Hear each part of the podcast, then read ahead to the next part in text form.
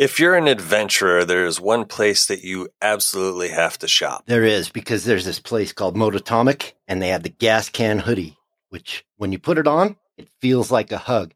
And if you're a true adventure rider, you know that some days don't go as planned and you need a hug. But not only the gas can hoodie, Mototomic has other things too. Like what, Cappy? Like beanies, cups, stickers, t-shirts, and probably my favorite dry bag. That orange dry bag is badass. It is. Mototomic.com, link in the description. So, Chappie, I got a confession to make. Confess to me. I've been talking to our buddy from B Moto, Paco Pete. You know B Moto, that shop that does really cool stuff like Off road performance engines and suspensions. They even can Cerakote with ceramic finishes. So the outside is just as strong as the inside. which is awesome and brings me to my confession Cody proof certification. Because Paco Pete told me they're going to take care of my engine and Cody proof it. That's something that not too many places can say. No, definitely not. I would just suggest go over to bmoto.com and check it out. They've got some pictures of what they do. Bootiche.com. Link in the description of the podcast. Yes, because it's hard to spell, but they do good work.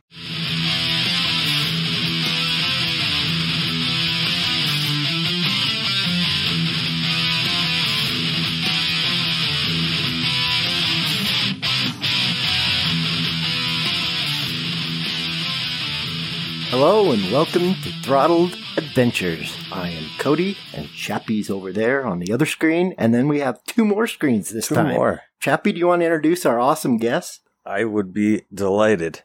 Today we have Nathan and Chris Fant from the YouTube channel For the Love of Knobs. And uh, they're also do great work with the BDR as well. Nathan, Chris, thank you so much for joining us. Thanks so much for having us. Yeah, it's great to be here. Thanks for having us. You guys have been on YouTube for quite a while now, and the editing and stuff like that. Do you guys both share in that, or is it just one of you that does most of the like editing work? Because I know that's the that's the dreadful stuff. I'm gonna I'm gonna Only let one of us has the patience to do that, and it is not Chris. I'm gonna let Chris talk about her experience of YouTube because I think she gets some slack given to her. Is that fair? What? What? oh, I just, I may have a, a history, a reputation to uphold for dropping my bikes in rivers, dropping my bikes in challenging to start from spots. so I might take a little plaque for that, but that's okay. but yeah, no, we we love doing the YouTube channel. It's been sort of slow for me to warm up to because I barely watch YouTube. so, um, and I use it very functionally. Like, how do I make or fix or do something? So it's been a little bit slow to warm up to, but the more we've done it, because I like having the memories and Nathan likes having the memories and we like to show it to my mom mostly, but you know, all of our friends and family. um, it's become a really special thing where we get to both preserve our memories and we're making all these new friends. Like we connect with people through the channel. And I never saw that part of it. And connecting with people to me is the best thing in the world. Isn't that crazy? Um, I mean, I started the YouTube. It was about what bike, where you're going, what this and that. I didn't think of the people really at all. Yeah. And like here, we're talking to you guys, and we're just meeting such cool people. It's it's amazing, and it's a total side benefit. Like Yeah, who would have thought? didn't thought? see it coming, and I love it. Yeah, f- having friends all over the world. I mean, it's just just because of uh, a little video. Yeah, and to to specifically answer your question too about um, who does like more of the the back end work, um, that's that falls pretty much all on me. But um, Chris is our creative director. How's is that fair, Chris? I thought I was the comic relief. no pressure. well, you know, we're a small shop. Our budget is very limited. You just got a promotion, Chris. Pay raise too. yes. oh, what? Uh, Nathan just left. okay, it's my turn. I've got a question. Well, I'm going to give you a little grief here, Nathan. Oh boy. Oh, Nathan's getting the grief. It's a good thing. It's a good thing, though. Um, for those of you that don't know, uh, it's really Nathan's 100% fault that I became an ambassador for the BDR. Because I was trying to chicken out and I reached out to him. He had just released a video about uh, himself becoming one. And he egged me on and said, Oh, yeah, you don't need experience. You don't need to know how to wheelie. So thank you, Nathan. I thank you. I hope the BDR thanks you. hey, um, you know, you're welcome. I just pointed you in the direction, man. It's all you, brother.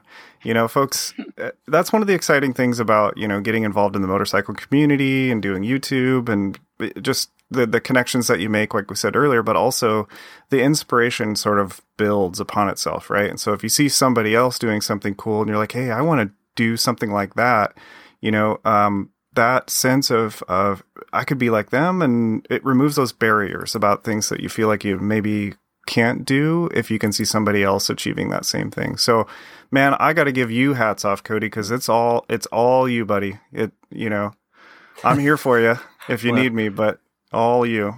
Thank you. And on the same topic, I'm going to ask Chris a question because what really scared me is that I think they talked you into like talking or something when you first joined up. So how was he to deal with before his uh, presentation or, or public speaking? Was he was he fine with it or? um, I would say it's funny actually. I was watching Nathan the other night. I'm going to go answer your question this roundabout way at the Portland showing of the Wyoming BDR. And he got up on the stage and he goes, Hello, Portland. And I was like, That is not the man that I met 10, 11, 12 years ago. this is like the coolest thing ever. I feel like he has grown into these roles and pushed himself in ways that you would like, I would never would have expected. And it's been so cool to watch because before the presentations, he's a studier and he's like, Oh, I don't want to just give a presentation. I want to be good at presenting. So I'm going to do my research and find out what makes a good presenter and then he does it and he has this amazing ability to like research something learn it and talk about and make it happen. Uh, without even like i guess he practices beforehand but it's like it's amazing to me how he can synthesize the information and make it happen. So it's so cool. Wow. yeah i think that's, the bdr that's a real compliment. That's i want to say i i saw a clip uh, dork posted a clip of you up on stage and you looked like you have been doing it your whole life. yeah, that was like maybe the third time I've ever done public speaking. yeah, I, maybe fourth. wow. So thank well, thank you, you for that. Well, you, Good prep work then. Yeah, you know it. There's a flip side to the coin though too, because and I, I really want to. I'm not superhuman. Um, the flip side is if I fail, it's like it's a big deal, and I take it as I take it as a struggle. You know, it's really hard if I do don't do well because I'm pretty hard on myself. But at the same time, it's like that gives me the energy and the motivation to do better next time. And so it's all about how you see it and how you take it, right? You can use that energy to be self deprecating, or you can use that energy to say, hey, you know what? Um, I didn't do so well this time, so I'm going to work extra hard next time. So I like knock it out of the park. You know, my expectation went up because I know that I could do better. Yeah, great. Spoken like a true motorcyclist. That's the truth. Didn't make it through the mud mud pit this time. I'm gonna make it through next time. totally. We just make it because uh, it's hard to pick your bike up. When you finally get sick of picking your bike up, that's how I get better. I'm just like, I can't lift it anymore. I have to make this obstacle. Been there. Make so much less effort to ride than to pick up bikes, right? right. Yeah, so much funner. Less bruises. Chris, what is your first motorcycle memory or your how you got into motorcycling yourself? Um, so if we go way back, I don't know if you remember the the movie The Lost Boys. do. And there was Star on the back of the motorcycle. so that and the Karate Kid, right? That's what I grew up uh. with. I saw those people on those bikes riding on the beach, and I'm like, I want to do that someday but didn't have any real like no mentors, no role models, nothing like that until I met Nathan. And he we went on a motorcycle ride for our first date, and I was on the back of his sport Ooh. bike. and I don't know how long it took me to say, like, I want to do this myself. and he said, knowing just how clumsy and uh, how much lack of body awareness I have, he's like, let's start you on the dirt instead of with 2,000 pound cars next to you. And so he got me a little tiny dirt bike, and I started. It must have been like three weeks after that very first ride.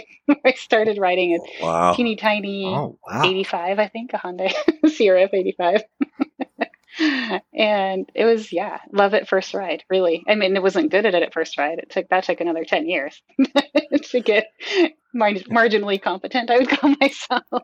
but yeah, That's awesome. Yeah. You're like, I, I want to not just be on the back anymore. Here we go. Mhm. And he cared about you enough to take you away from the semis on the road. So that's awesome. Yeah. Good job. yeah. When I got onto the street, I'm, I'm sure that my guardian angels were there because I had some really crazy close calls because of my lack of skill and awareness. I was like, if I didn't believe in angels before, I do now because I should not be alive right now. Oh.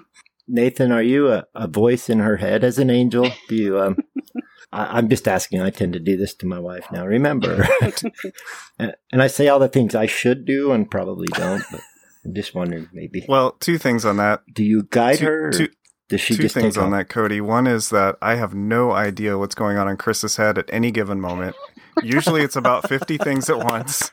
Um, the second thing is if you've been married long enough and you know that you love the other person, you also know how to ignore them really well. And so there's some great feedback that I've given her that she says five years later, You told me that a long time ago. Speed makes things easier. And now I know it does. I was like, Yes, it does.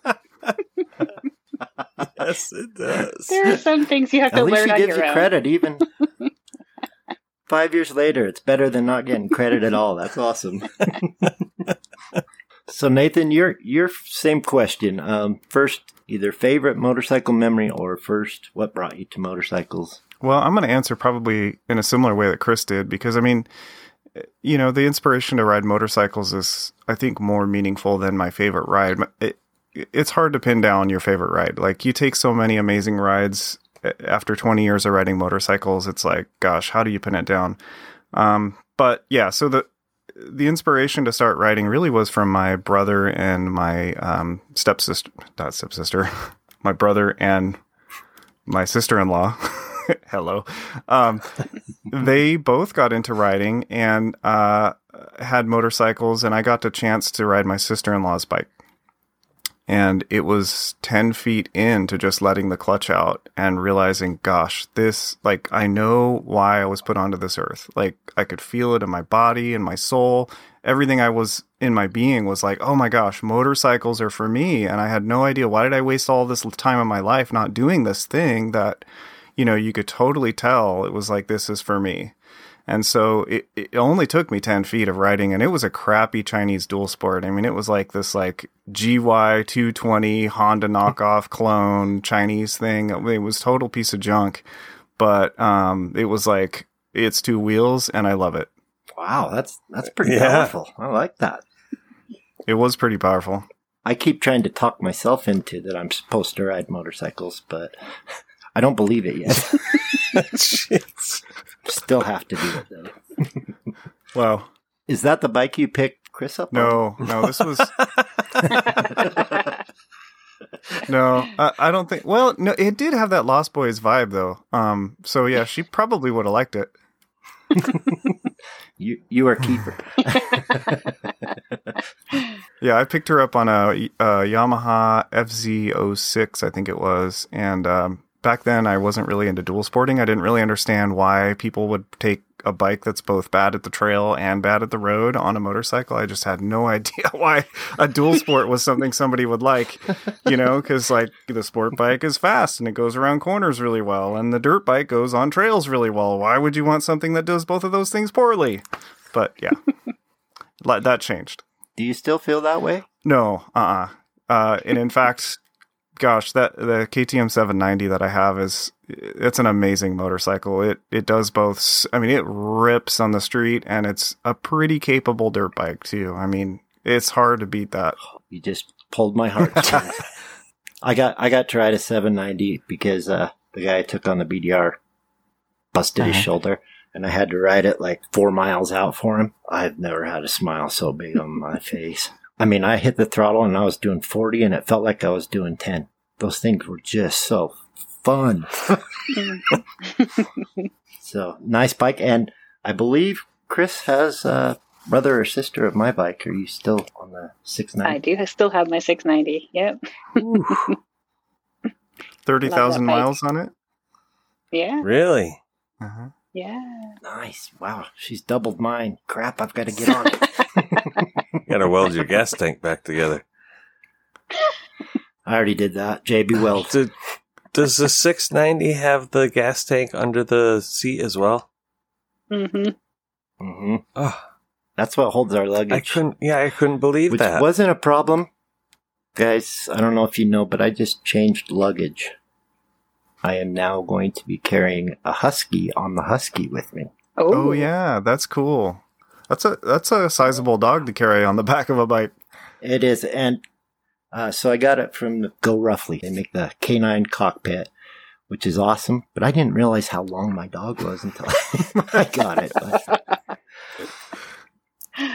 Oh my gosh, I can't wait to see videos of that, Cody. he's pretty excited. He's a little nervous still. He won't put the darn hundred dollar goggles on. He hates it, but he he likes the bike, so that's a that's a win. Uh, Chris, you ha- you've uh,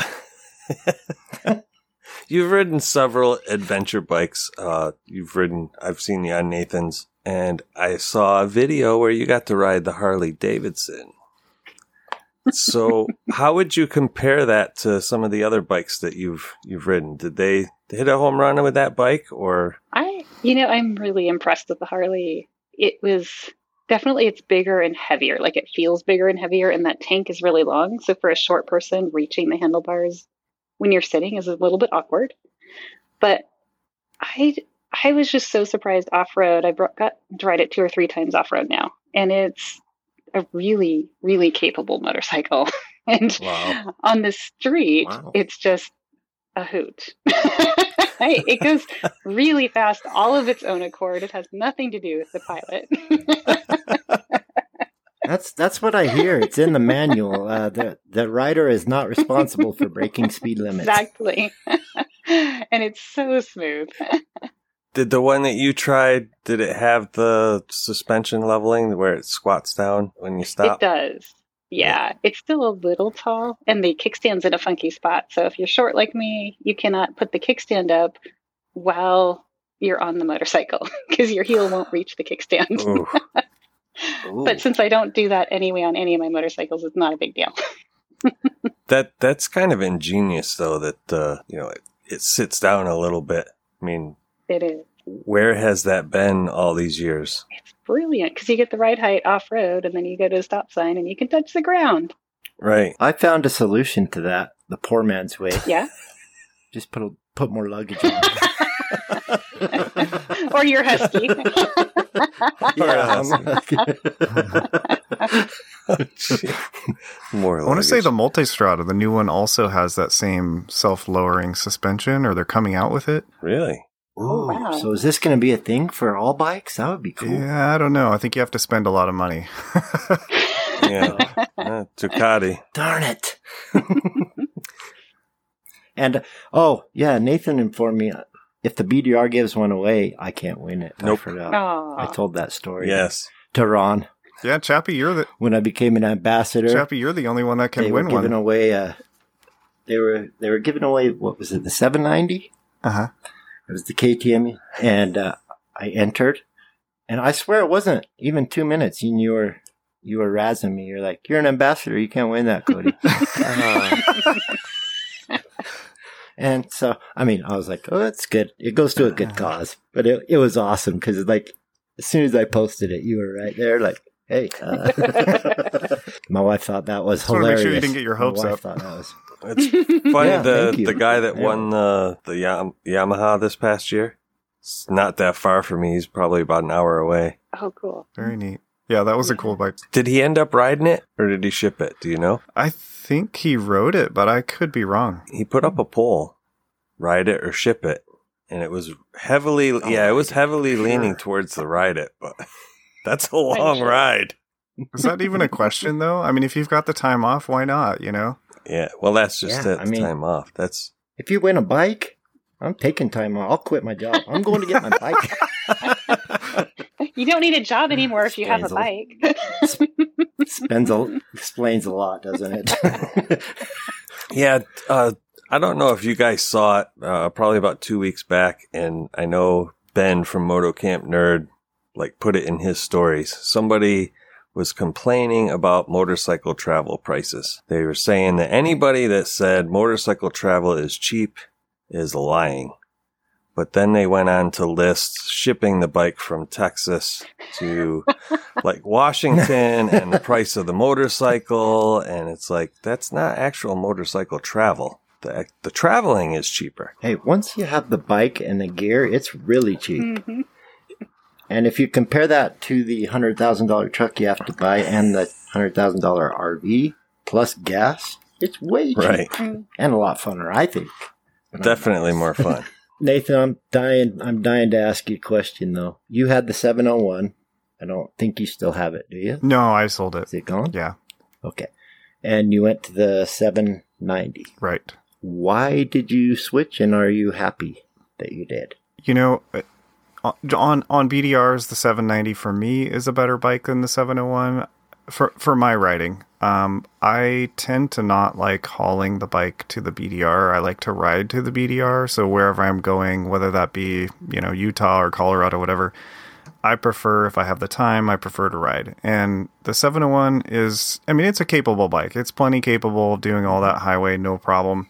Um, I really like having the cruise control of the 790. It's a little more comfortable as far as like you know the smoothness of the engine, and it doesn't vibrate as much. Um, it, it the stock seat sucks on both bikes, so Yes, you you do have to do a seat concepts Seat- on seat on either of them. Yeah, but it's just more of a comfort thing, I think. Um, I definitely noticed the first time I went on some technical stuff that you can't hit things quite as fast as you could on the 701. Um, it's just more of it's more of a dirt bike. Right. But yeah, I'm pretty happy with the, the decision. Yeah. Awesome. That's that's kind of a selfish question because you know we always look at other bikes. and It always happens, but uh, I was on the 790, 890 train. Now my wife's kind of on the 901. When she saw the seat, because that's her thing. Yeah. I had to buy, I had to get her the BMW so she can go with me. Pretty much because the seat, because I couldn't find one for the 701 that made her happy. So no, dirt bike seats suck. that 901 is pretty sweet looking. You know, I will say though, um, for me, the 790 Adventure R or the 890 Adventure R is my preference R, just for yeah. the suspension. Um, Suspension. Yeah, it's just the better suspension really makes a difference. And the rally even takes that up another level. But, you know, if you're most people, I think the Norden 901 is probably an awesome pick. And, uh, you know, if you're not hitting stuff super hard and jumping things and do crazy stuff, and I don't know, it's probably just fine. so perfect for me. Somehow, Cody, I think you would appreciate the other suspension. Thanks. I mean, it's it's good to get educated before you spend all, all your money and then get educated. Yes. So Uh-huh.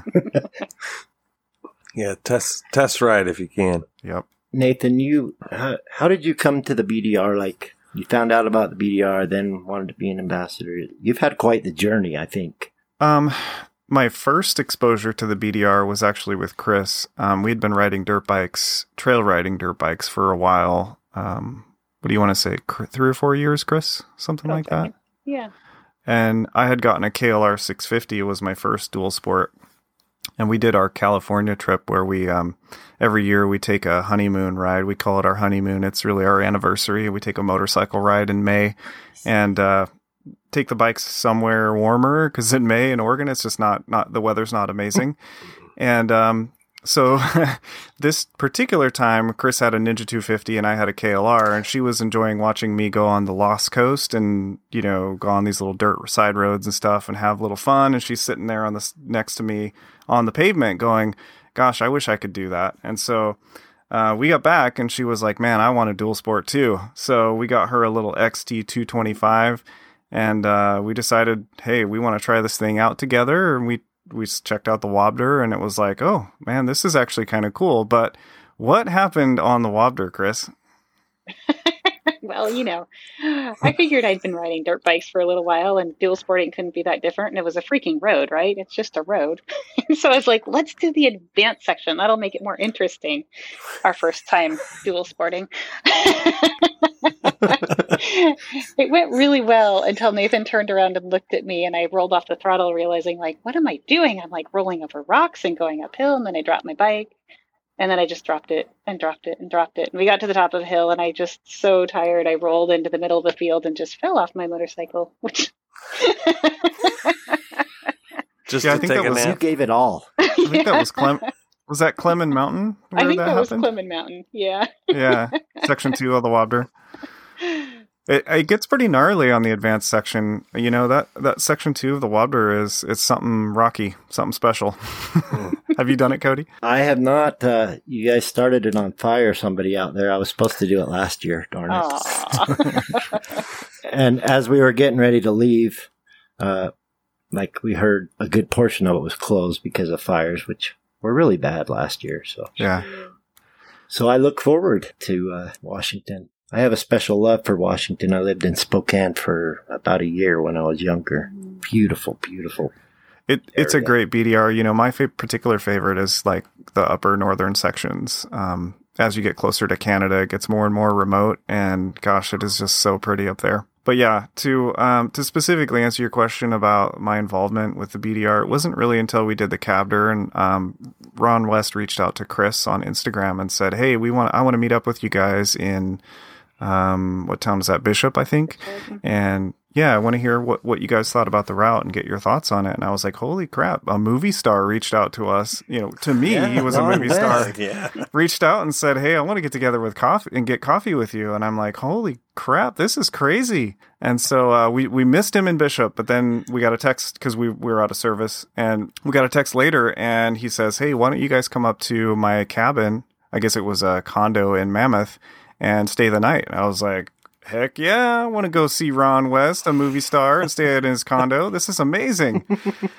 and so we did, and we met up with him, and it was just really his personality and how warm and kind um, and excited Ron is about, you know, getting people involved in the BDR and the organization itself and inspiring people to do cool stuff on motorcycles. He's just an inspirational guy, and that that just planted the seed.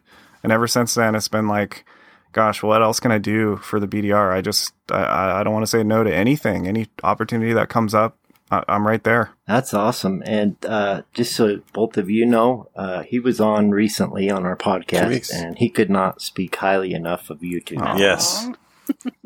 Yeah, he pre- pretty So much you're called you guys movie movie, star. stars as well. I'm I'm just sitting here thinking, and I'm sure I'm going to get spanked for this later. Chappie's going to shut me off. Shut you off. I mean, if a movie star calls calls my wife and asks us to come stay the night, I'm going to be like, nervous. I think that's why my wife went to Maryland with me last two weeks ago. no, Ron Ron is such a sweetheart, and you're right. He's just passionate. I can see how how that would have got you hooked in. Chris, do you help with the BDR? Um, is that something you want to do? I'm, oh yeah. I'm just curious because I don't I don't know.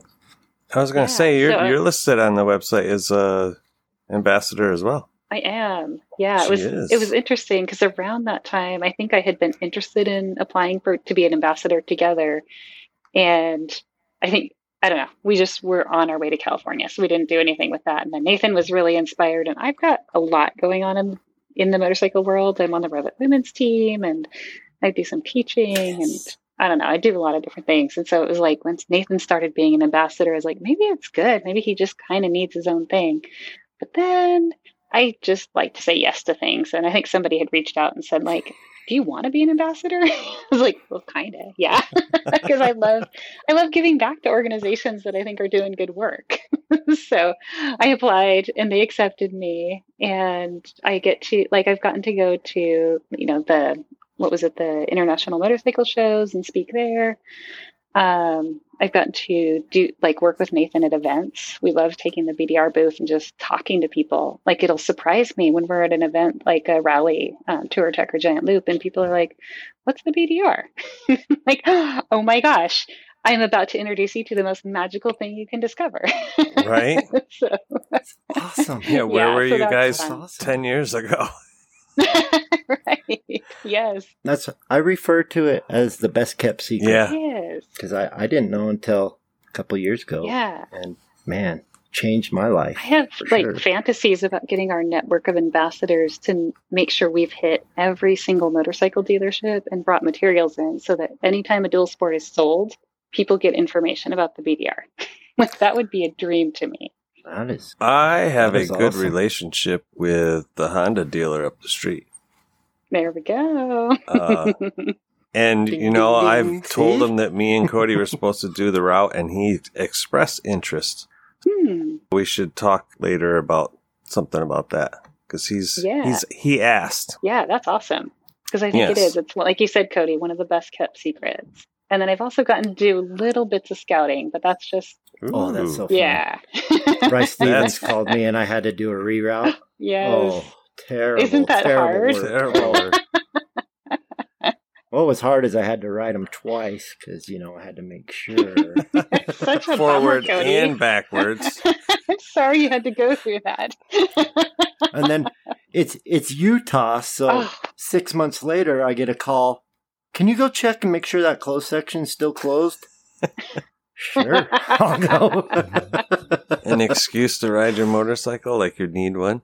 Any, I, I don't even need an excuse, but man, it's just so cool. Such great people like you, Chris, and you, Nathan, and you know when Bryce calls, I remember thinking like the movie star.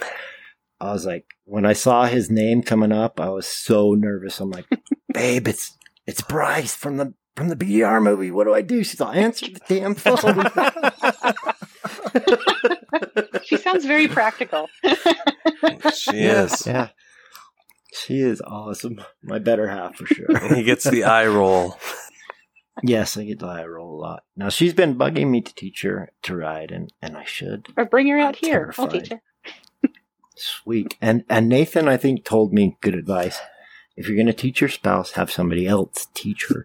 Yes, absolutely. Do not do what we did. It's a terrible idea. it's a terrible idea. But look at you guys. You turned out great. You take motorcycle honeymoons. Uh, So, yeah, that's awesome. something worked. It did work. but we do both You know- tell everybody to like get professional instruction. You're going to come out of it That's either awesome. one of two ways. You're going to come out of it as friends or enemies, and you never know. It's a 50 50 shot. Right. Yeah. I, I like being married, so I'll, I'll let somebody Yeah, else teach. I'm going to attempt to teach my wife this summer, um, at least Ooh. to the point where she's comfortable starting with the clutch. And then once we get to that, I'm going to try and get her some dirt courses out by Cape Cod. And then hopefully the, the core, uh, what do they call it? The training wheels where they, she gets the license at the end of the weekend. Nice. Well, and, you know, Jocelin Snow and Kandi Spangler both have really good videos, like things that you do before you turn the bike on. Mhm. So that's usually my advice to people is to find that type of video because there's a ton of things that once you're riding a motorcycle seem really obvious, especially if you've been riding a long time, but that those beginner steps will teach. So I, I just advise people to like check out the things that you can do before you get on the motorcycle to learn balance, to learn the one foot down techniques, um, and to get really comfortable before you even turn the bike on. That's Good really, advice. Really good advice. And Chappie, she's receptive to Jocelin because she just met her. Yes. Chappie went down and saw the premiere, and I told the wife I was going to Maryland to the premiere, and I says, "You want to go?" And she's like, uh, "Not really." I says, "Well, I'm going to rent a car then and go meet Jocelin Snow." And next thing I know, she's saying, "When was that?" that is awesome. but I walked away from the event where she's committed to wanting to learn to ride. She met Jocelin. Jocelin's actually the same height with three inch heels. just, Whoa. but just listening to Jocelin talk and talk to people and seeing her enthusiasm and we met uh, Chad Warner, who did 10 BDRs last year, and hearing Ugh. Jocelin and Chad talk about all that guy, stuff. My wife walked away from there wanting to experience some of that herself, which Aw. we don't feel that we can do two up on a an adventure bike. You know, it just You're gonna leave that to me, Chappie. two up off road. gonna have to be the yeah, no, pig. My my wife's the one on the back telling me, "Don't be a wussy. Go go go go." Yeah, And I'm like, "But you're on the you're on the back," and I'm I'm not kidding. She's like, "Let's go." it's awesome. Nathan, I'm gonna kind of ask your permission here. Uh, we spoke a little bit before the podcast, and uh, something kind of got brought up that uh, is brought up, and to me and Chappie, it doesn't seem so much, but um, as a woman rider, I guess it's awesome that you're out inspiring and stuff. We we don't even think about it. I mean, we've had Jocelin Snow on; she can ride circles around me and all my buddies, you know. So I don't even think about it. But um, first of all, I want to thank you for inspiring other women and men because Yeah. inspiration is inspiration. Um, but is there anything that you love about uh, inspiring others, or any challenges that you want to talk about? Um, so as far as being a woman rider, I think the piece that I really love is like, you know, taking off your helmet. Somebody sees you that never thought they would ride a motorcycle, and they have that moment. I've had that moment with women where they're like, "That's a girl that just got off that bike," and I've had women then say to me like, "I've never really thought about it. What do you think about riding motorcycles?" And I've had some keep in touch, and then they go and get a motorcycle, which I think is super cool. oh, that is awesome. Yeah. So that's kind of fun. And then even on Instagram, like people that I've never met, sometimes I'll meet them and they'll it is it's really special when they'll be like, you know, I they'll they'll look at me and I don't again, I don't consider myself to be a great rider. I'm just kind of muddling through and I do get better. I know I'm getting better, but I always have so much more I want to do for my own skills. And they will talk about how I'm inspiring them with where I'm at right now because they're struggling with things I might have been struggling with years ago and that's been really special to me too because i i didn't set out to inspire anybody i just put myself out there as like this is reality i'm not going to pretend i'm somebody i'm not on instagram Right. That's the hardest part, I think. hmm My hat's off to both of you for sharing uh, Mhm. not all successes because there's a lot of channels and Instagrams that everybody makes every obstacle in life looks perfect. So I Yeah. hear that you're inspiring people. I mean, I already knew you were, and Nathan has obviously inspired me. And although, Chris, uh, what happens to us poor guys when our girl doesn't want to be on the back anymore? that's right Yeah. it does get to be double the cost you're right But double the fun as well. totally double the fun A honeymoon every year on motorcycles? Awesome. Yeah, that's dream come true. What a great idea. Yeah. So, Chris, uh, staying with you, you mentioned something about uh, Revit. Would you like Oh, to ex- expand on that a little bit? You Tell us about So it. I'm on, yeah, I'm on the women's adventure team for Revit. Um, Revit's a gear company uh, based in the Netherlands, and I just really appreciate their support of women riders. They started the women's team to create more visibility for women, but also to get feedback about their gear, because a number of their developers, even though they have both female and male developers, maybe the women don't ride off road in the Netherlands, or you know, maybe they have guys who are developing gear, but they don't know maybe some of the special things that women may prefer. Um, one of the great developments I've seen since I've been on the team is pants that have pockets the size of, I'm looking for something like three quarters, to pockets a size I can put my whole cell phone and my wallet in. they they laughed because they're like, seriously, all we ever hear from women is how much they want pockets.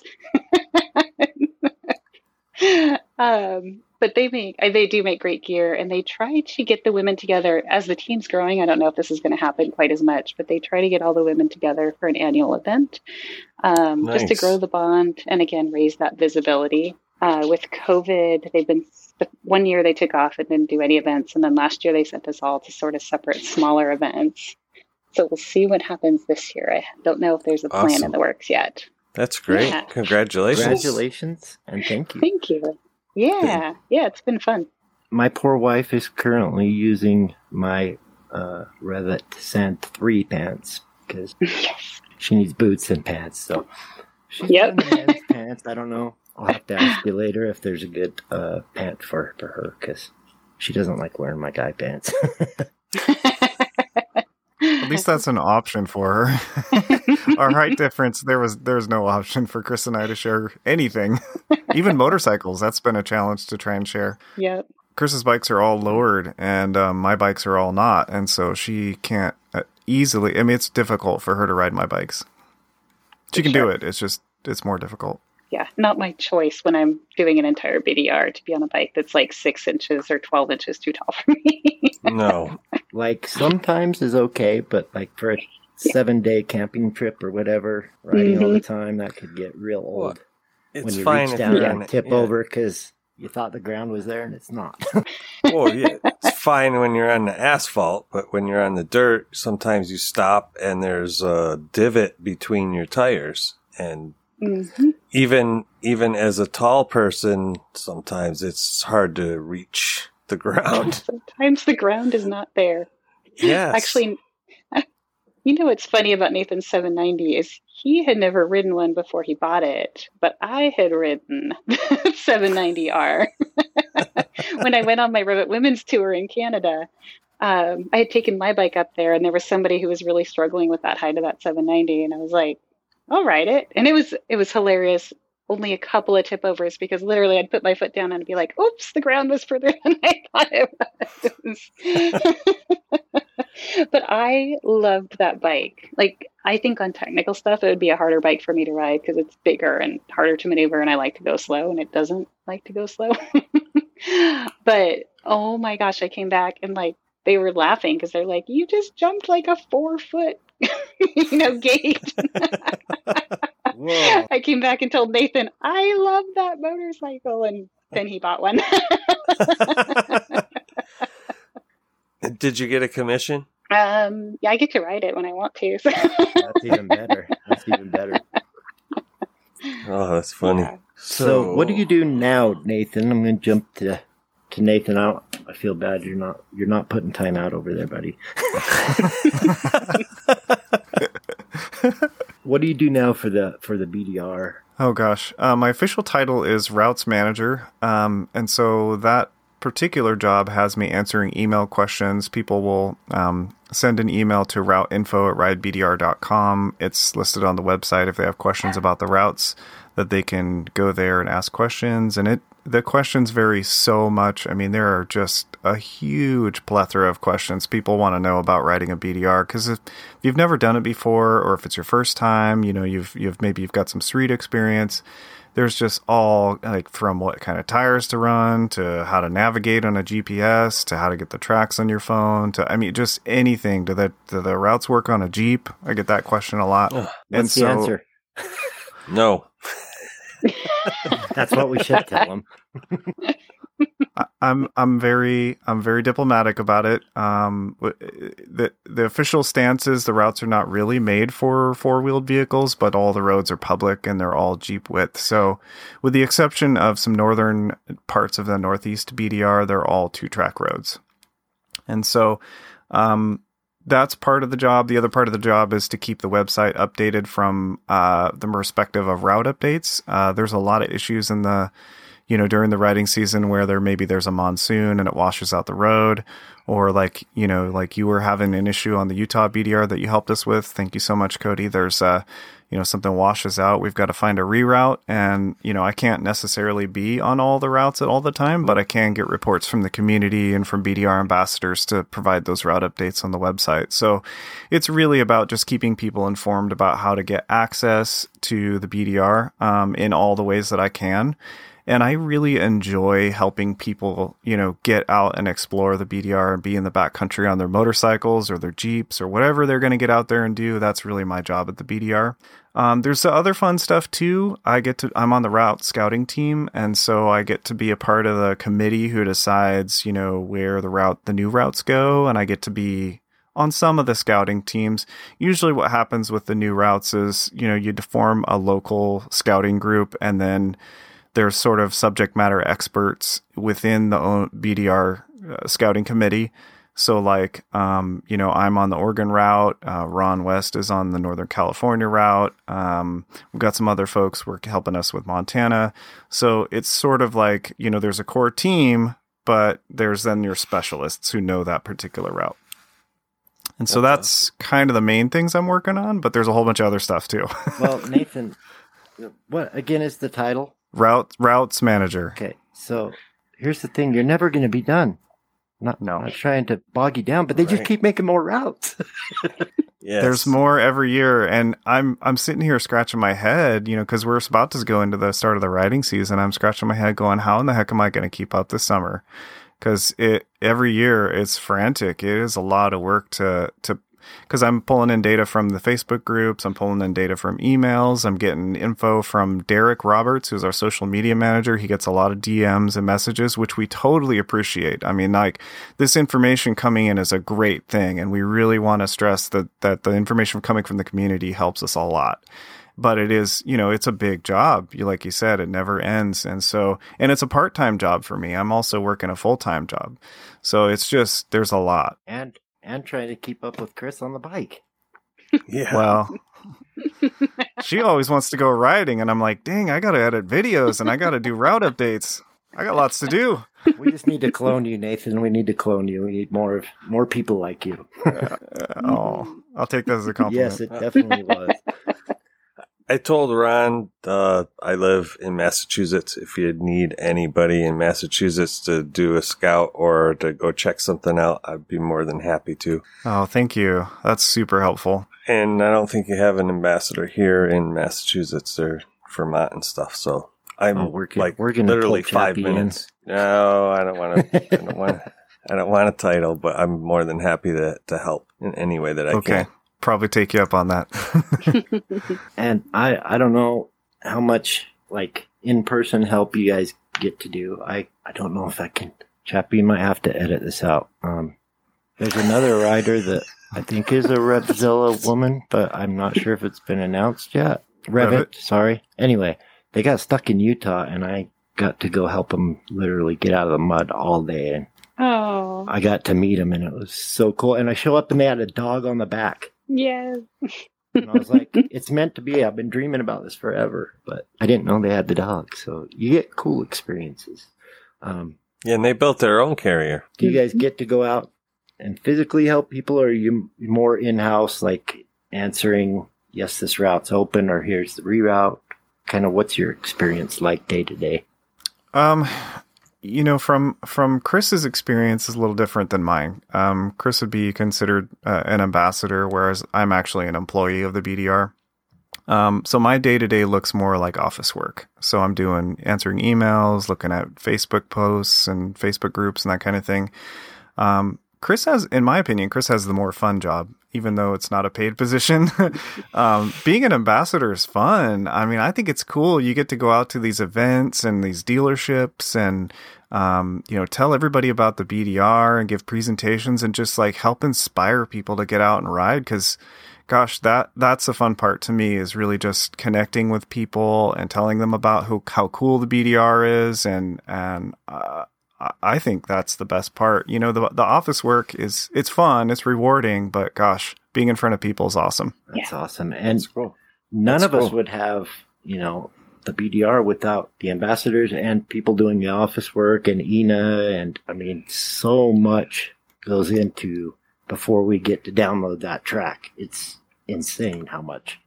It's incredible, you know. Work is yeah and, w- and there's a lot of stuff that happens behind the scenes that people don't realize that needs to happen and there's also people don't realize how small the team is. It's like two full-time employees and two part-time employees and so it's just we really will rely on the community to help us out with things.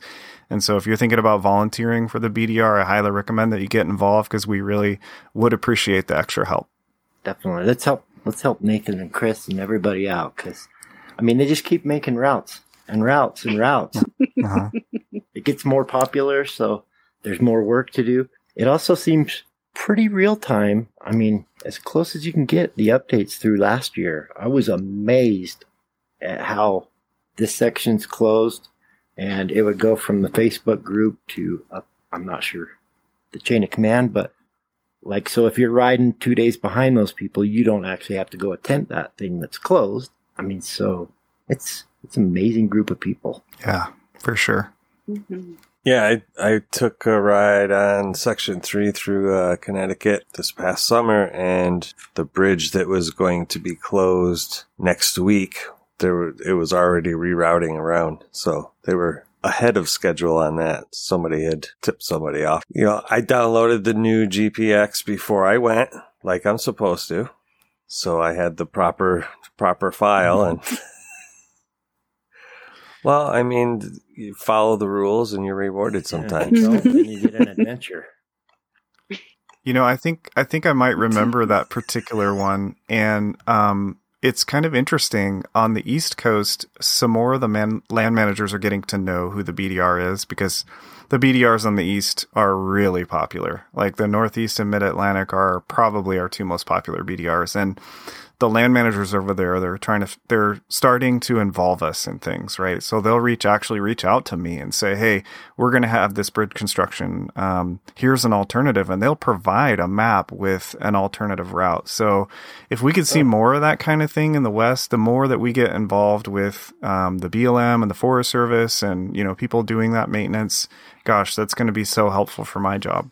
And it helps keep the community involved Absolutely. too you know they know what's going on it's it's like you said, it's like that. So That's how great. does that happen? Like if we wanted to emulate that out west, how how did is it just because it's so popular that they noticed the BDR or is it because somebody reached out to them? We have a lot of land out here, and I think there's more because there's more of it. There there are less awareness of what's going on on the the BLM and Forest Service roads out here in the West. Um, we just have you know hundreds of thousands of miles of dirt roads, and so there's more attention. I think on the East Coast. I think there are folks who are land managers over there are just more aware of you know how it might impact people um, because there are less of them. I also think that our name as an organization, as BDR, is getting more popular. With you know, we just heard from the BLM. Uh, I think it was a regional office in Nevada. They were saying, "Hey, we want to we want to connect with you guys, and we want to help foster that relationship between BLM and and BDR." So Awesome. yeah, those kind of connections are really what help move us forward in that direction to be like more involved with local land managers because that's going to help us a ton. We we really need their advocacy advocacy and partnership as we move forward. Yeah, so that we can all keep riding because I mean that's A lot of those folks at the BLM and Forest Service, they're riders too. They're they'll tell us straight up, "Hey, I've been riding for BDRs for years and I love what you guys are doing and we want to help partner with you guys." So we get that a lot. Yeah, that's really great.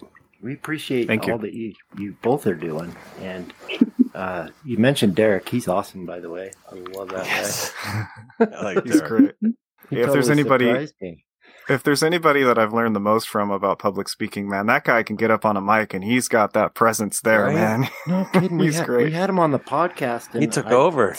Spoke to him for a second. Pretty soon, he's asking us the questions. Like Uh-huh. he was so smooth. I'm like, you, you're Natural. awesome, dude. He's a natural. uh, I like him. Yes. And he's so nice too.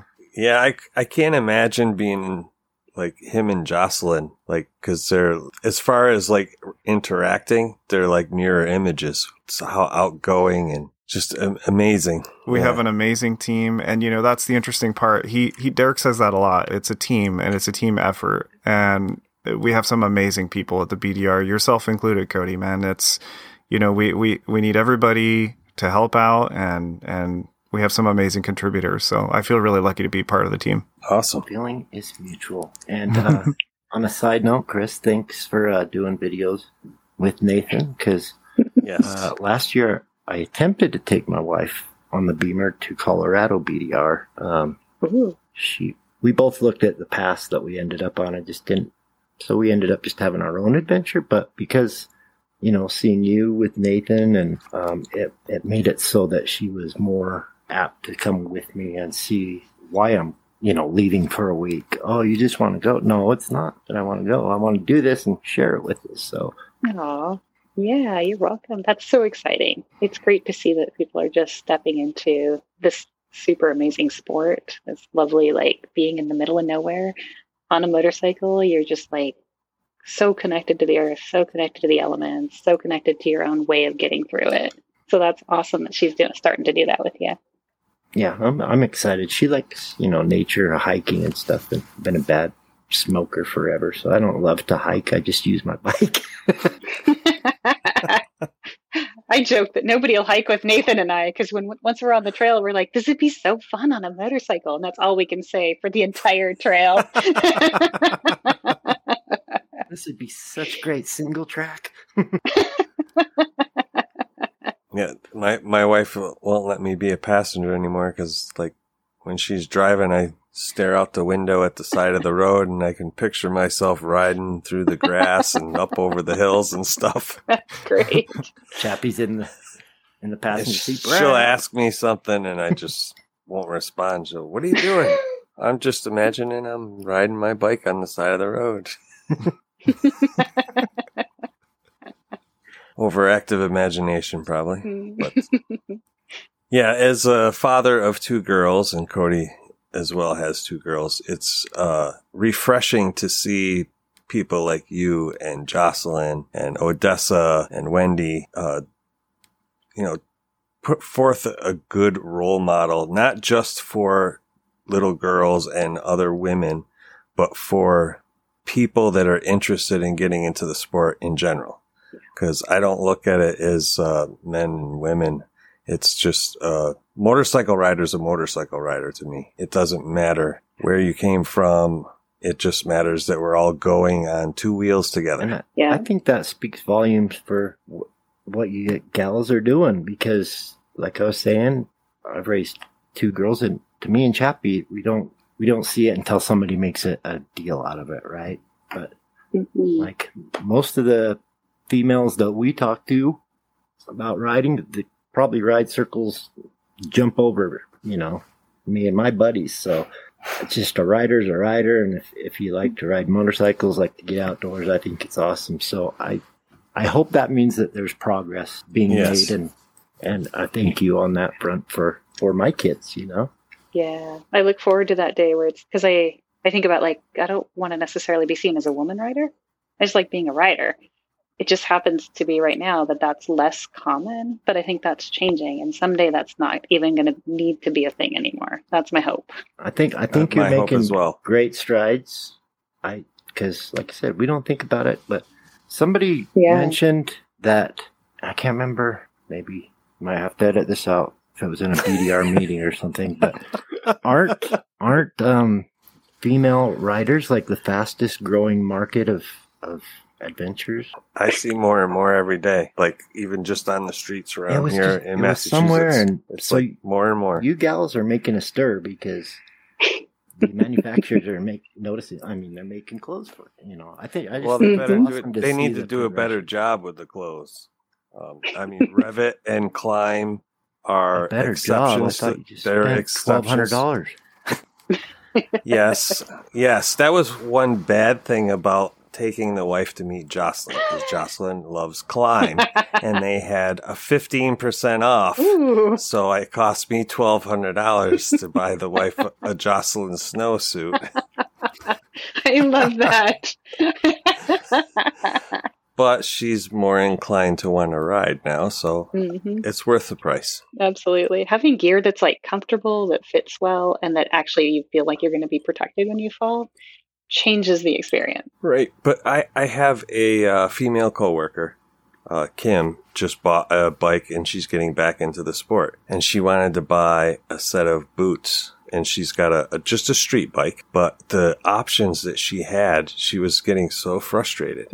And unlike uh, people that ride dirt, can't buy kids' boots because kids don't have street boots. Mhm. I don't know. She was just really, really frustrated. Tell her to ride dirt. Klim. Do a Well, BDR. yeah, yeah, that, that would be the easy thing, but well, she ended up getting a pair of Forma boots. okay. Love the Formas. They're Yeah, form fitting. but yeah, she was a little uh, frustrated with that. I mean, in the the dirt market, we we have it a little bit better. For sure.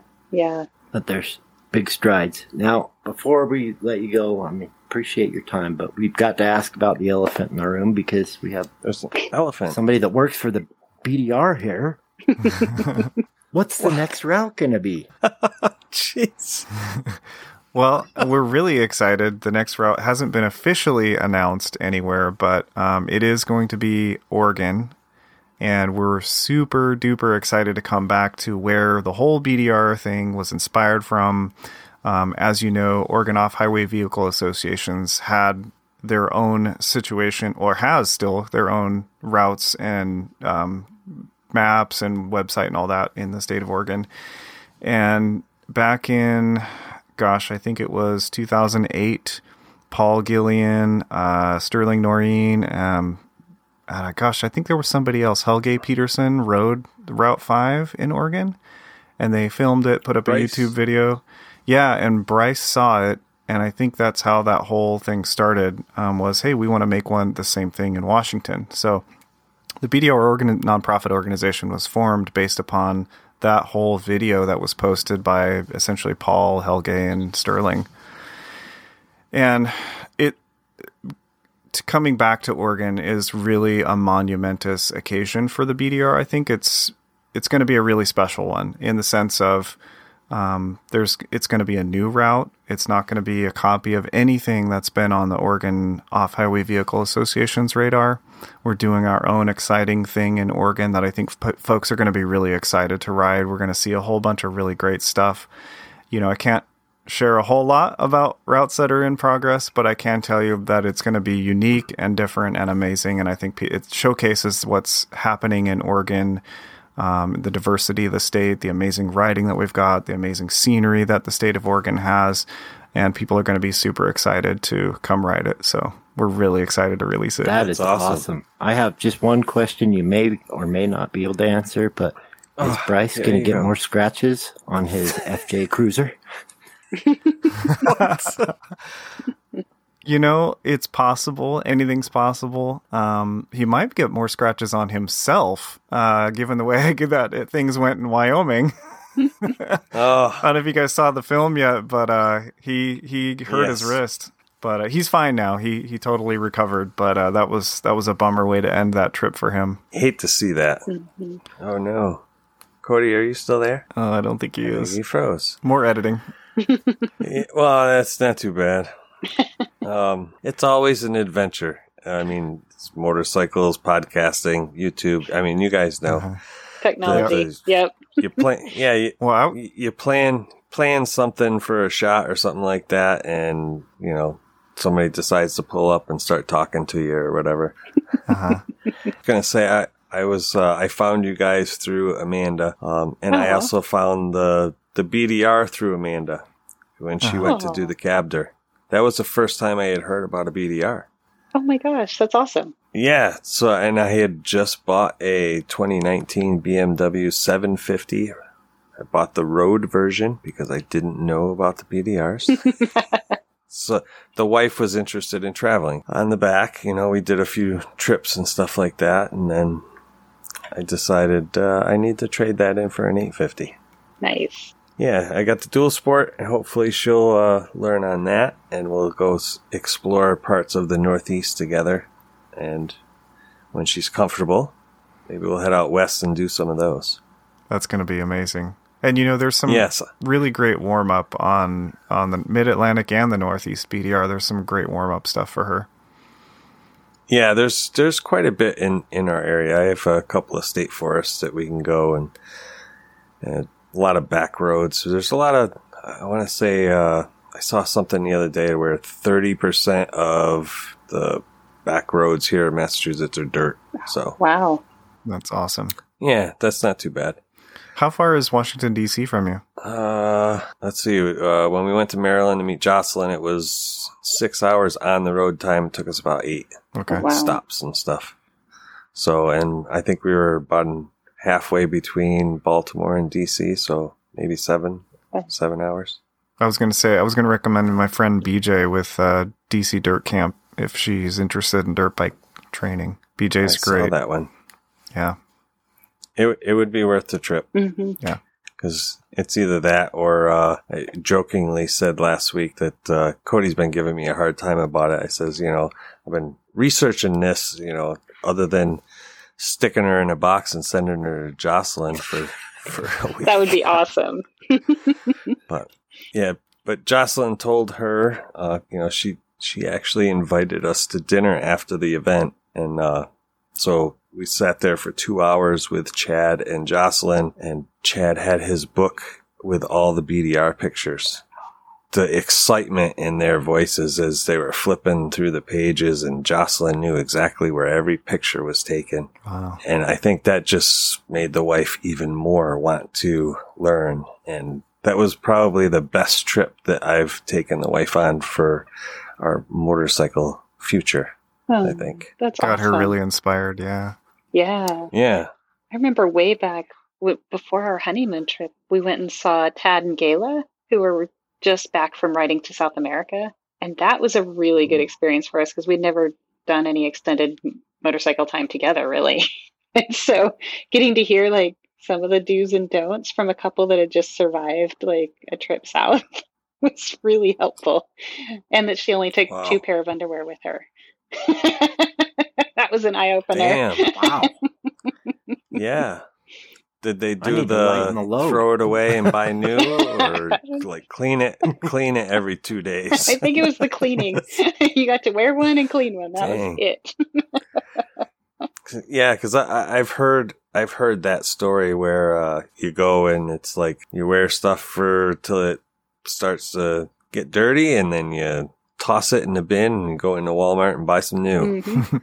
I think that could get expensive if you're going on a long trip, though. That's not my adventure for sure. Sorry that I left you guys. Uh, anytime we do BDR stuff, I was a little nervous. I mean, wanted this to go well, so I must have kicked the power cord out of the wall with tapping my knee. So, I mean, what I'm saying is, Chris and Nathan, you're you're rock stars to me, movie stars to Aw. me. so- Yes. I was just figuring that you heard what you wanted to hear about Oregon, and then you're like, "Ah, I'm out, guys. See you later." yeah, that's it. I'm I'm done with Oregon. Yeah, because That's it. Nathan was just about to. He was just talking to you when you left. Just I know. I was totally enthralled, and then like, what did Ian say? Cody must have gone for a ride while we're Oh podcasting. God, that was so funny. No, I I hope to get up and uh, bump into you guys sometime. That'd be great. We did part. I did Washington. We did part of the Utah BDR on one of our honeymoons, and um, gosh, I'm amazed how uh, the state of Utah is an awesome place, and I would totally move there if I could. It's Beautiful. oh my gosh. You better hurry. Everybody else is. it's been discovered. I was like, babe, this I don't mean this bad, but today we're driving home. I'm, babe, I thought we because we went to California in January. I'm like, I thought, I thought we left California, honey. Aren't we home?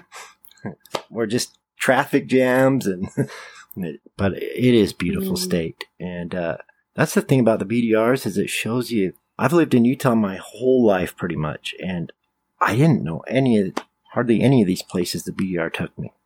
Yeah. You know, and I've lived here forever. It's so cool. Yeah, they do a good job of selecting the, the communities and the places to go through. I, I, know where they're coming through on the Northeast one. I haven't ridden the whole thing, but a lot of the towns I'm familiar with because I've lived here my whole life. It just, I, I played hockey, so I got to travel around and as a kid and see a lot of those places, you know, from the, the road, but I'm looking forward to seeing it from the dirt. You want to go, pretty boy? Yeah. Pretty boy. I don't know. Let's go Anyone sit in the will catch box. That old reference. yeah. That's where I belonged in hockey. yeah, we're gonna go we're gonna put you in the sin bin. That's where I like it. Five minute break. But Nathan and Chris, if if you do another honeymoon ride or whatever, t- anytime you come to Utah, please just tip me We up. will for sure. I'll take you to dinner or whatever. I need to do Lockhart We do Basin, so maybe state. that's a good Yeah. Yes. that's a good r- excuse. Yes, Oh. Definitely. that is a great excuse. Don't go with I've only- Cody, he does it at night. Promised my wife twice now that I won't do it at night. Good call. so Solo. It's so much cooler though. It's so much. Yes, solo. That was insane. That's when you learn when the BDR says it's an expert section, they mean it. So many Yes. trails we go on, it says, "Oh, black diamond, double diamond," and you get done, and you're like, "What? You know, what's the big deal?" Um, solo on a fully loaded bike. Listen to the BDR when they yeah, say that. and different. I'm not saying don't do it, but they they say it for a reason. Like Chris was saying, you just go up it your first time. And Why not? Why not start with the expert Why stuff? not? Why not? It's a it's a good way to work out. well, I appreciate you taking your uh, Friday evening and spending it with us. And yes, thank you so much. Oh, We're super so- thrilled to be here. Yeah, Yeah. it's been great to talk to both of you. Thanks so much for having us on. anytime you're welcome to come back. Anytime. Yes. That's awesome. Yeah. Where did that come from? Cody, that was a pretty awesome It sure interview. was. Uh, that was that was a lot of fun. As I've said to you many, many times, uh, they're two of my favorite people from YouTube, Instagram. Uh, Chris's just joy of riding and being with motorcycles. It's so evident. I mean, she was so much fun. Uh, Nathan uh, surprised me. He was a lot funnier than uh, I thought, you know, like Chris says, she's the comic relief. yeah, the But, comic uh, Nathan relief. was pretty funny Yeah, too. no, they are great people, and as you know, they're near and dear to my heart too. Because it's it's really truly Nathan's fault that I became an ambassador. I thought he'd say like, "You need to ride a couple more years and come back," you know, something to that effect. And he's all, "No, go for it, man. Just just do it." And I'm like, "Oh crap, Just do it. crap, okay." But it was a good thing in the end. Yeah.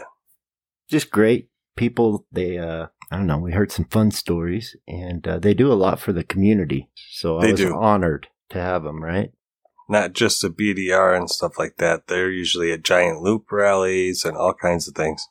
Not to mention they are ambassadors uh, for Moto Camp Nerd, one of our pseudo sponsors. Yes. Uh, everybody knows that listens to the podcast all the time that we have a discount code throttled ADV if you use that at Moto Camp Nerd or our one of our main sponsors, uh, Mototomic, that you can save on your purchase. Hell yeah! And everyone likes to save money on cool stuff. Duh. Yeah, uh, I mean, Moto Camp Nerd is a store built for the motorcycle camper. Yeah, built for you, for me, and people like us. so the the ADV community, or even you know the the on road campers, if you enjoy camping off your motorcycle, this is definitely a website that you need to check Yes. out.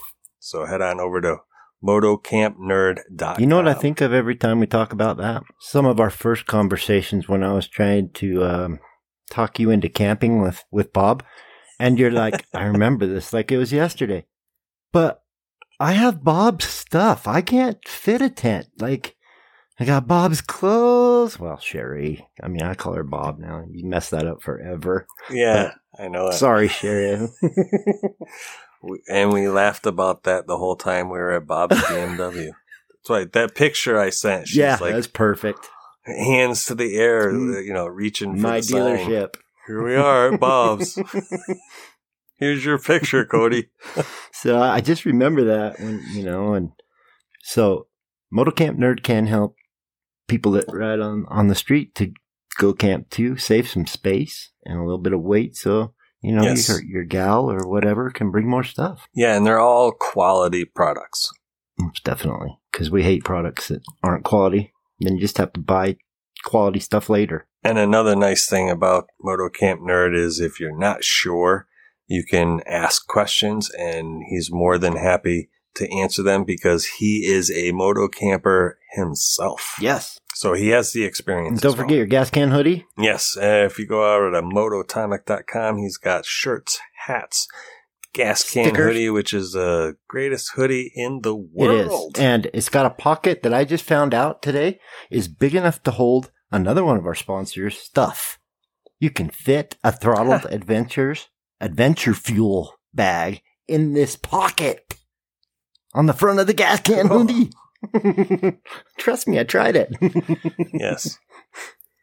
And then he also has dry bags. He's got a 10 liter and a 40 liter. The 40 liter is a top load. You don't have to stuff it all the Oh, way so down. nice. It's like when you lay it down lengthwise on, on the ground or, or wherever you are, it opens basic, I guess you'd say side when you think about roll bags. It's exactly Uh, the opposite of those stupid BMW luggage that came with my BMW. Oh, sorry. Didn't mean to put that out there. I digress. you can ask in the comments if you really want to know. I'll tell you. What comments? exactly, Chappie. Shh, shh. I was fooling them. Yes. Also, if you head to Highway 40 Roasting Company, you can pick up a bag of 12 ounces of ground or bean coffee that is freshly roasted when you place your Yeah. order. How many people can say you Three get bean fresh, adventure fuel. freshly roasted when Yeah. you order? And he takes that real serious. Damon's awesome. So, also a motorcycle adventurer. Right. And there are links to all of these sponsors in every podcast. Yes, especially the next one we're going to mention because we can't tell you how to spell it, so it's in the link description. I call it Bmoto. Chappie calls it Uh, it's bootyche.com. yes. But to spell that, just go to the link below. But I think it's B O O T E E C H A Y. I believe you're I right. think. If I'm wrong, I, I'm so sorry, but it will be correct in the link. Yes. But they can fix your bike when you Kodyize it. Cody, is that, is that what we're calling Yeah. it now? My wife asked me, I've got, I've got scratches down my pant leg, like, you know, like some threads are coming out in a straight line or something. And she Oh, goes, what did you your do to your pants." pants? I don't know. I must have Kodyized them. I'm going to have to send them to B-Moto to get fixed. They do no, they don't do pants. They do suspension though that can help you from crapping your pants. They do suspension. They do. They do suspension. They can do performance modifications or rebuilds Yeah, thank on God. just about Thank anything. God. They will be in studio with us in probably about three to four weeks. You'll find out all about what happened to Cody. Yeah, we're going to listen to So them. We're really not going to listen to him, and don't take this the wrong way, but Pete, uh, Paco, Pete, and Paul have been fondling my parts, and I want to make sure they got them back together well. So please don't take that the wrong way. I'm talking my bike parts. You sick people. Jeez. I'll ask Pete if that was And we okay. also, and we and we also want to let everybody know that uh, during February we took all the money that we gained on Patreon and we're sending that to go roughly and we said we were going to match it And we're definitely but we're not that. matching it are we We're doing that and then something else. Yes Times so four, something like that. I'm not good at math. yeah I'm so what what we did was we raised $25 which isn't bad in our first month because it wasn't really a whole month really patreon was uh, launched in the second week i think of Yeah. february And we can't thank you enough for your support. Seriously. yes absolutely uh, so the people that have donated on patreon uh, we received $25 in the month of february. What we are going to do is we are going to match that and then some. So uh, the total amount we will be sending over to go roughly is going to be $125 so basically what we're going to do is we're going to quadruple our match. Because we were we were hoping to send them at least $100 so. And, you know, we're paying it forward for a good cause. You know, these people support us and we're supporting absolutely that. And I, I think it's a good thing all the way around. But we appreciate, you know, your support for just uh, keeping us going and taking your time and hard earned money to say, cheers, guys, keep going. So it means the world. Yeah, and if you're new here and you don't know what we're talking about with the Go Roughly, uh, we had Jess and Greg from Go Roughly on the podcast, and they're traveling around the world over the next 18 months to raise money for Girl Up, which is a worldwide organization that teaches young girls and young women how to be Leaders. uh, yeah. leaders in society. It's good stuff. And they're taking their dog on the motorcycle. Yes. So if you haven't, if you haven't listened to that podcast, check out our previous episodes and find that one. And, uh, all the information is there. And if you feeling bad about missing out on the, the donation, you can always go to their website and help out there. Yes, definitely. They they would appreciate it, and it's a it's a cool thing. You can also follow along. I just uh, saw this and started last week following it. If you go to Go Roughly Around the World, uh, you can literally like see their GPS thing. I don't know if it's like to the second where they're at, but pretty much shows you where they've been and where they're at. So it's kind of fun. I thought it was a cool idea. That's cool. So you can see where your dollars Yes, are going. and- Yeah, and I think uh, they were gonna hope to come back maybe in the fall, uh, early winter or something like that, and let us know how I things can't are wait. going. I'm So- not going to let them wait that long. I'll be back soon, guys. Stay tuned. I'm dying to know how this is going. So we want to thank you for listening, uh, your support, listening to every episode or any episode is, it's just, It's an honor to us. I don't know. The, yeah, I, I'm having a, a loss for words because, um, the growth of the podcast over the last two to three months has been staggering. Um, and we want to thank each and every one of you that clicks play on the episode. Um, that is great. And it just, uh, it, it makes us want to bring more and more better content and Bigger guests and, you know, yeah. useful information. And i- if you have any ideas or questions, you can hop on Discord, Throttle Adventures Discord, and you can leave us questions because. I mean, Chappie's really smart, and I get lucky once in a while, but we can't think of every topic to talk about. So, Yes. Uh, if you love the, if you like the podcast, hop on in the Discord because there's throttle junkies over in there. Uh, we talk about all things. People post pictures of their adventures and stuff like that. You know, sometimes they post things that they might not want to post on Instagram or whatever. Some of them might not even be on Instagram. But, you know, you can ask questions if you have questions about camping. There are, are expert campers in there. Uh, there's people riding KLRs, V-Stroms, BMWs. We got a guy in there that just bought a, what, 1290 Yeah. KTM? mhm. Is that what he, yeah.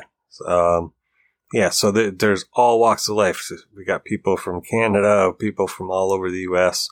So come on in and yeah, have fun. great community. You can ask questions for the upcoming guests and whatnot.